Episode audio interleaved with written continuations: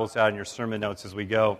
And uh, I know that we're hungry for revival. We've had some great messages. We've talked about how we connect with God. We've talked about that how we move and then God moves in our life. And we, we've talked about prayer and relationship. Pastor Merrill, what a great message last week about the, being the Elijahs of God and revival. I've loved that. But I want to talk to you today about something very, very special. And that is a characteristic of revival from the beginning of time all the way throughout church history to today. And that is, is that anytime God moves with his power, the word of the Lord spreads. That anytime God is beginning to move in the earth, people start talking about it. And I want to talk to you about that today in revival, that a big part of revival is us talking about what God is doing today. And so I want to just get your hearts ready for this. And let's start in the Old Testament. And in the Old Testament, when, when Israel went into battle, the nations knew that they were in trouble because they heard what power Yahweh had. And so people stopped picking on Israel because they knew the power of the Lord, because the word began to spread that God's power was being displayed through Israel. In the New Testament, when Jesus began in the Gospels to preach and teach and heal, the Bible says that his fame spread throughout the land. Everybody knew who Jesus was. Everybody knew what was taking place because everybody was talking about Jesus.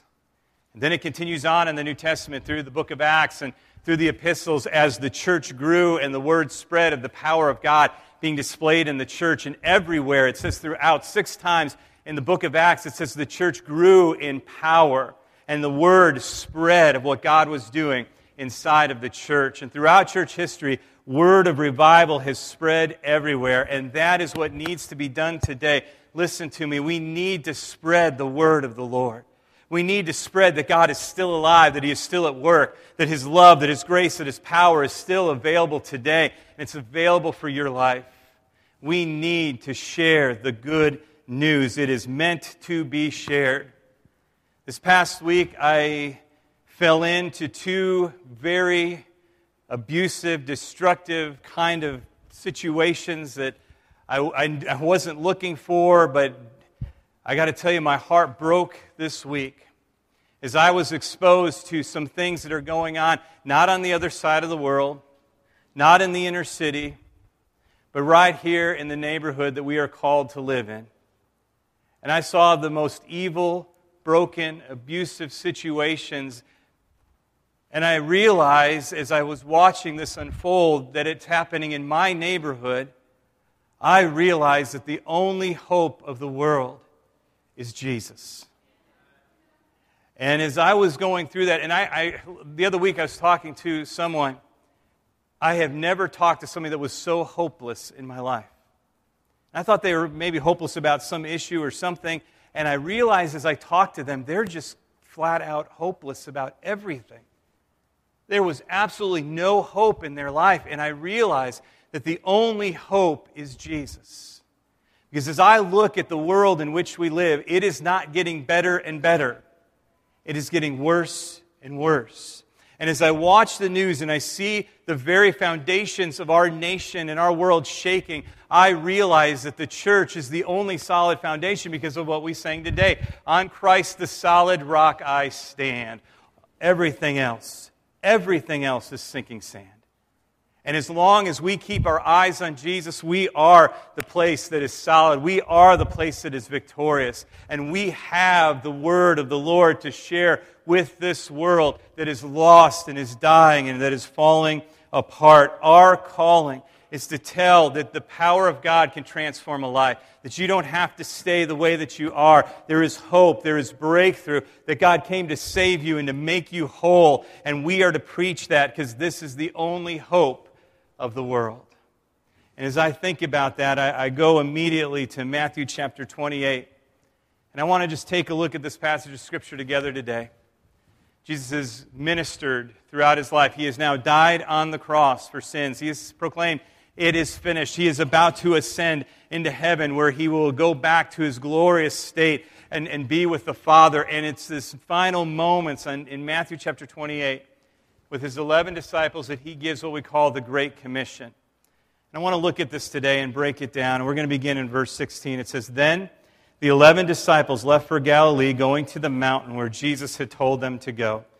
When they saw him, they worshiped him, but some of them doubted. Now let's stop right there. The 11, they come, the, the, the, small group of disciples that come to meet with Jesus. And when they see Jesus, they begin to worship him. But then it tells us that some of them doubted. We know that they doubted earlier when the women came back from the tomb. They didn't believe them. We know that Thomas really doubted, didn't he? Saying, I'm not going to believe until I can touch the scars. We know that they had doubted in the past, but now they had seen Jesus. And the word doubted here, when you look at it, it's not talking about, well, I don't believe you because they see Jesus. He is alive. They are worshiping him. They're all worshiping him, but some doubted. What does that word doubt mean? It actually means that, that, that kind of that place where you don't have all your questions answered. It's that place where you're not sure what the future holds. That place of just that tinge of fear in your heart you're not exactly sure what's going to happen now because there's so many unanswered questions.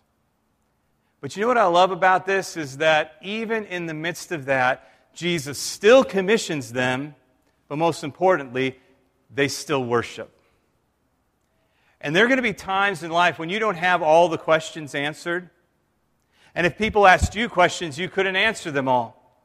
But you can always worship because Jesus is alive. He is all powerful. He is with you. I want to tell you today that even if your questions aren't answered today, still worship. Still listen. Still obey. And, and just go after what God has for you because He is Jesus. And He is alive. And He is all powerful. Look at verse 18. And Jesus came and told His disciples, I have been given all authority in heaven and on earth. Therefore, go and make disciples of all nations, baptizing them in the name of the Father, Son, and Holy Spirit Teach these new disciples to obey all the commands I have given you, and be sure of this, and be sure of this, I am with you always, even to the end of the age. Let's break down what Jesus is saying there, and if you want to write this down, you can. First of all, he's saying, I have all authority. I've been given all authority. The same word as might, dominion, power. I have it all. And the disciples knew that he had it all. When Jesus taught, they said, Man, this guy is speaking with authority. When he would heal somebody, they knew his authority. When he would pronounce the forgiveness of sins, they realized he had the authority to do that. Jesus never met a demon possessed person that he couldn't cast the demon out of. So Jesus had the power over the enemy. Now he has the power over death, the ultimate victory. They knew that he had all authority. And now he's saying that I'm giving that authority to you. You know, when Jesus ministered and walked this earth, I love what one author said about Jesus that wherever Jesus walked, hell crumbled. Because the devil couldn't hold on to wherever Jesus was. He was, it was his power, was his dominion, his authority. And now he says, I've given that to you.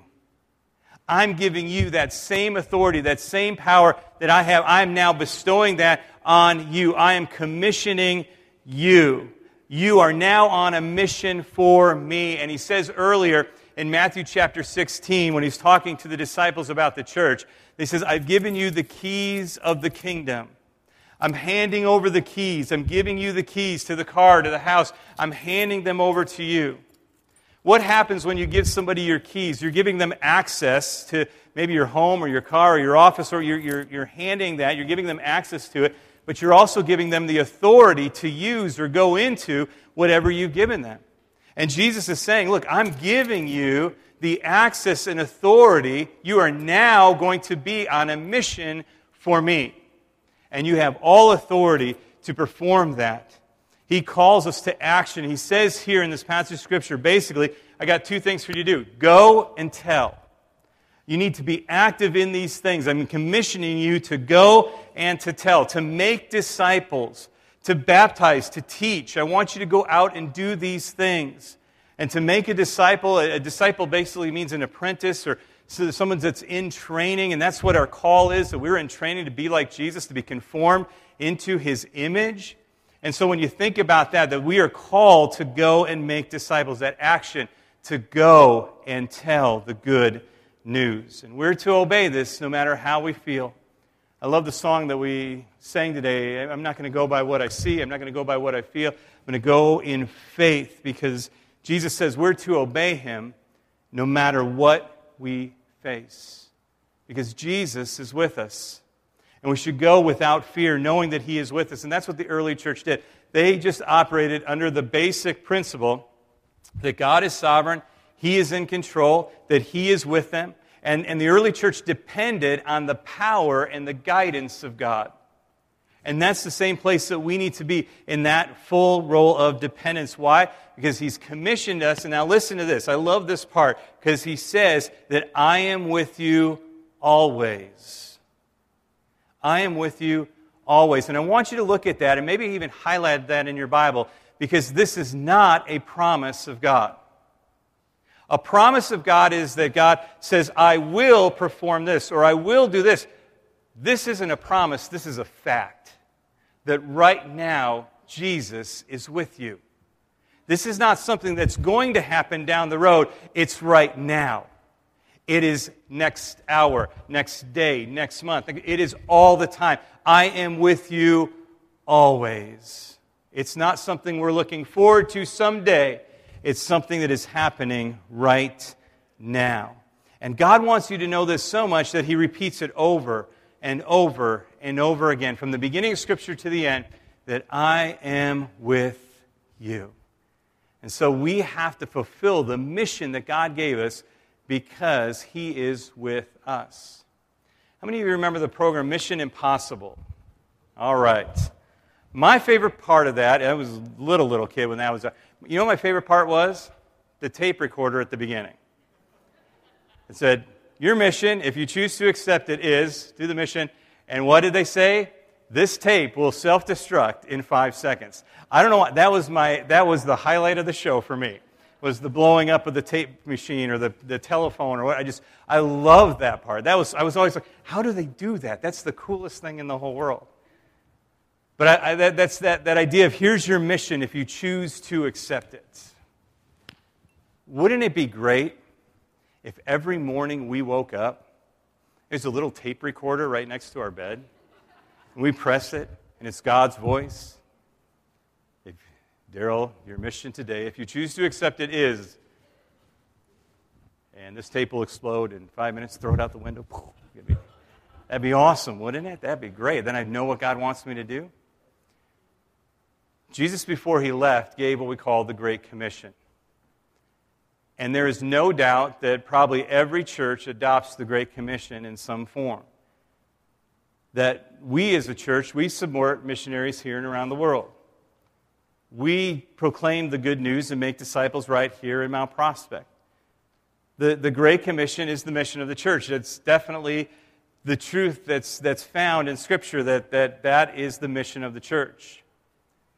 But look where Jesus talks about this and who he talks to. He talks to a very small group of individual disciples.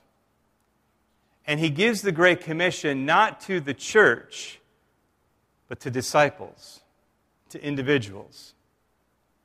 And so, what that tells me is the Great Commission isn't just the mission of the church, although it is. Listen to me. The Great Commission is actually my mission. It's not something missionaries do, or pastors do, or the church does. The Great Commission is my mission. The Great Commission is your mission. And I'd like you to say that this morning, today, that the Great Commission is my commission. The Great Commission is my commission. The Great Commission is my commission. The Great Commission is your mission. God is setting you out. And I want to tell you, we need to be born again. We need to be spirit filled. But most of all, we need to be Great Commission Christians, telling of what God is doing in the world today. This is the only hope of the world. And if there is one thing, listen to me today, if there is one thing that the devil doesn't want you to do, is talk about Jesus. The devil knows that he has lost you. You now belong to God. He gets it. And the fight's over. He understands it. But listen to me.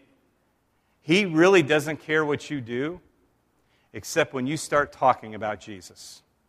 When you start letting your little light shine. Because then you're jeopardizing other people coming to Jesus. And so, the one thing that the devil doesn't want you to do is to talk about Jesus. And so, he's going to do whatever he can to separate you and, and, keep you away from talking about Jesus. Whatever fear, whatever he has to do, he is going to do that to separate you from talking about Jesus. Do you remember when Mark Cahill was here? He spoke at Ascension a number of years back, preached on a Easter Sunday morning here about witnessing, and he wrote a great book, The One Thing You Can't Do in Heaven. And the one thing you can't do in heaven is share the gospel. The one thing you can't do is, is tell others about Jesus because everybody there knows about Jesus. And if the Great Commission is my commission, then I better start talking about Jesus. I better start saying his name.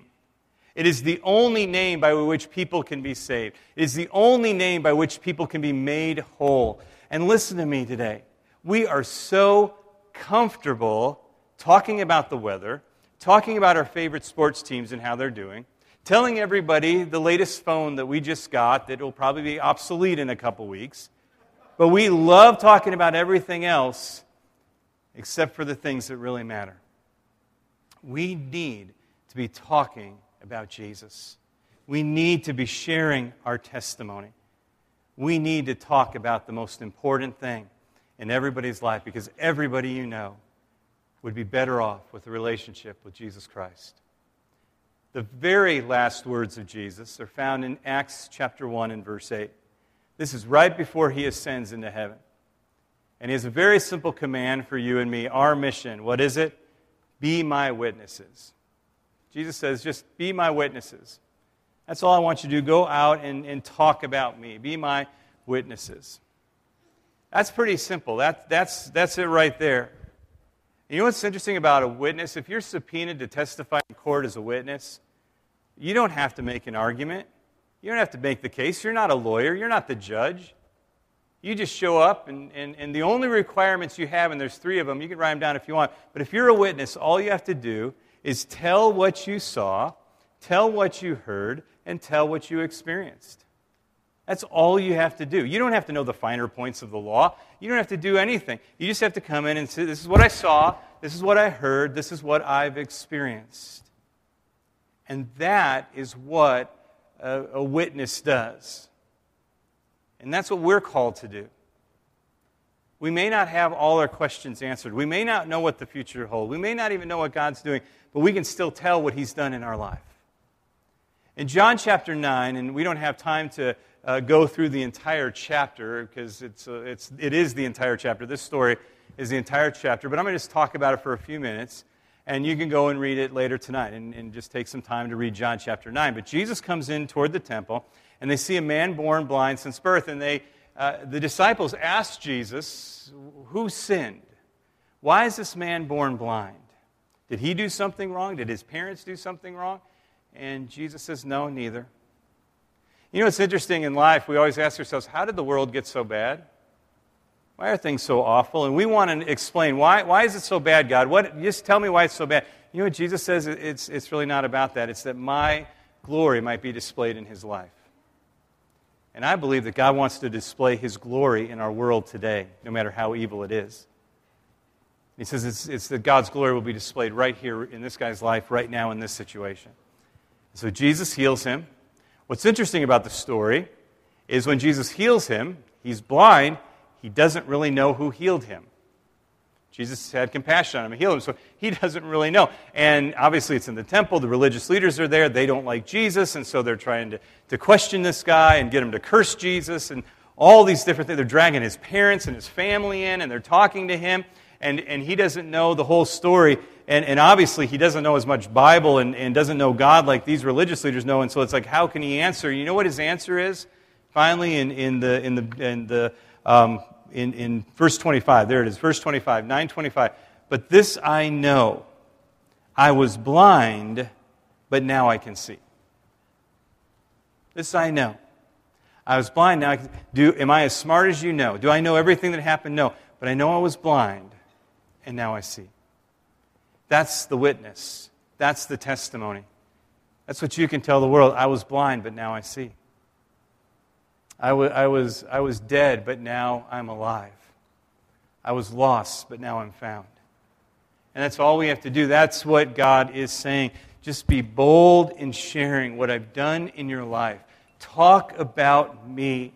Because one way revival spreads is by people talking about the power of God in their lives and telling the story, telling the gospel.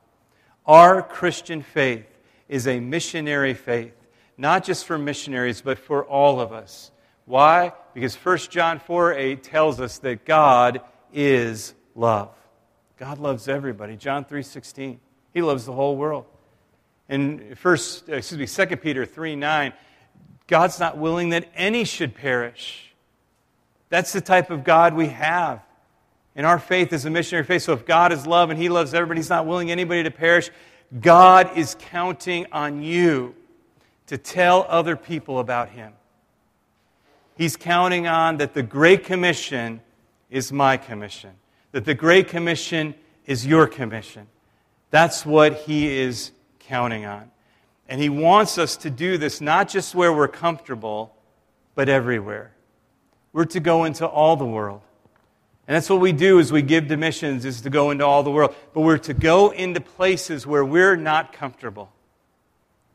Sure, we're to go to our homes and our workplaces and our schools, and maybe we're not comfortable sharing there. I don't know. But even in the darkest situations, we're called to go and to talk about what God is doing.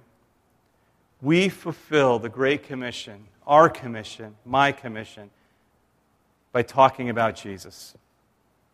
Everybody you know needs to hear the story. There's no one that doesn't need to hear. And I just want you to think about this just real quickly, and, and, and I want you to think about this so seriously. What if no one told you about Jesus? What if that family member never introduced you to Jesus? Or that friend? You never went to that crusade, or you never listened to that voice on the radio, or you never watched that face on TV? What if you never went to that small group? What if no one invited you to church? What if you didn't know about Jesus? What if no one told you? And what would your life look like without Jesus? I got saved at a very young age. And uh, I am so thankful that God placed me in a Christian family. And I count it such a privilege as I watch my young boys grow up and know that at their age, I gave my life to Jesus. And now, at a very young age, they've given their lives to Jesus. And I can't imagine, listen to me, I can't imagine what my life would look like without Jesus.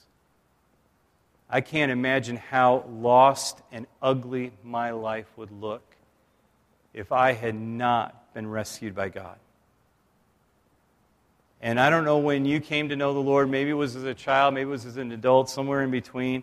But someone told you about Jesus. And now there's others that need you to tell them about Jesus. Because who you belong to shapes who you are. And when you belong to Jesus, He is shaping and molding your life, conforming you into His image. He's given you a mission to accomplish. The Great Commission is not the mission of the church, it's your mission. It is my mission. Would you bow your heads and your hearts with me this morning? And I just want to give you some moments with the Lord. One of the biggest keys to revival is talking about Jesus. It's not just lifting Jesus up that all people will be drawn to him, but it's that when we share about Jesus, when we talk about Jesus, we get closer to him. Our boldness rises. In the book of Acts, it was the power of the Holy Spirit that gave them the power to be witnesses. And so we're operating in the power and the giftings of the Holy Spirit as we talk about Jesus. There are people all around you living next door to you, working next to you that need to know about Jesus. And instead of talking about the weather and your favorite team or your phone, why not start talking and somehow bringing it around to Jesus? And I'm just going to give you a, a moment here and I'm going to ask Peter if he can find a quiet altar worship CD to just put on. And I just want to give you a couple minutes with God. I'm going to stop talking here in just a moment, and I'm going to let you and the Holy Spirit do some business. And I want you to think about who you need to start talking to about Jesus. Who maybe you need to invite to a golf event or to a movie, or maybe tonight, or to church. You need to invite them back to church on Sunday. Maybe you know a prodigal that's far away. Maybe you know somebody just doesn't know it all, whatever it is. Let the Holy Spirit speak to you. Jesus, we are wide open, wide open right now to hear from you. Lord, challenge us, fill us with the power of the Holy Spirit to be your witnesses and speak to us in these quiet moments. And in these quiet moments, may the Great Commission become our commission.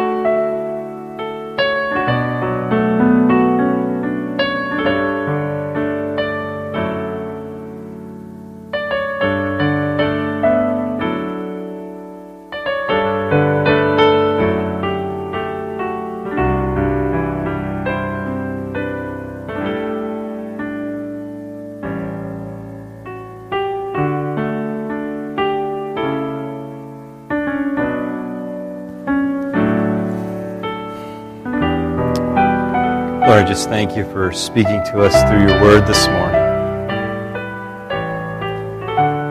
God, I pray for a fresh touch, new boldness, God. Lord, tonight, even as we see people enter the kingdom of God and give their hearts to you, may we just have an excitement in our heart to tell more people about Jesus. Jesus, be real to us as never before.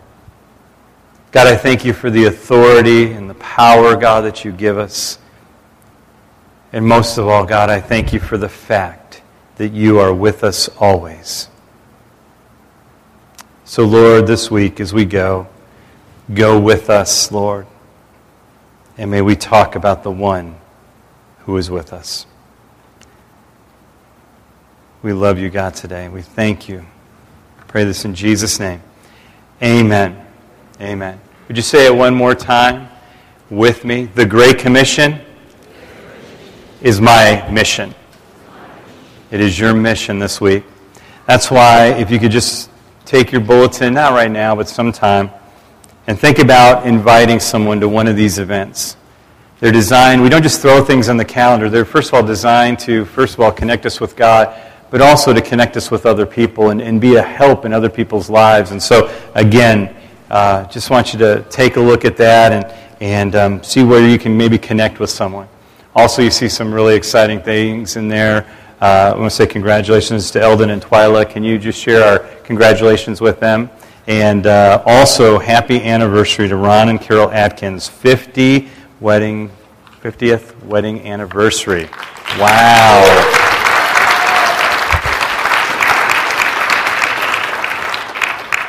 Just, just so you know, that's pretty good. That's pretty good. That's awesome. So we celebrate with them. But think about how this week you can be on a mission for God and really do come back tonight. There's nothing like seeing people give their lives to Jesus Christ. Would you stand with me for the blessing? And uh, then you're on a mission to go and to tell. May the Lord bless you and protect you. May the Lord smile on you and be gracious to you. May He show you His favor and give you His peace. God, I thank you for that blessing that rests upon your children.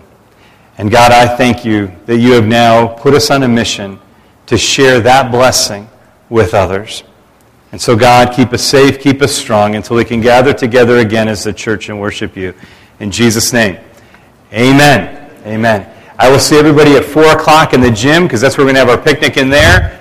Kids Ministry, 6 o'clock is uh, Harvest America. Fellowship with one another. If you need special prayer, be down front and uh, be happy to talk with anybody. But God bless you and uh, go in the grace and the peace of the Lord.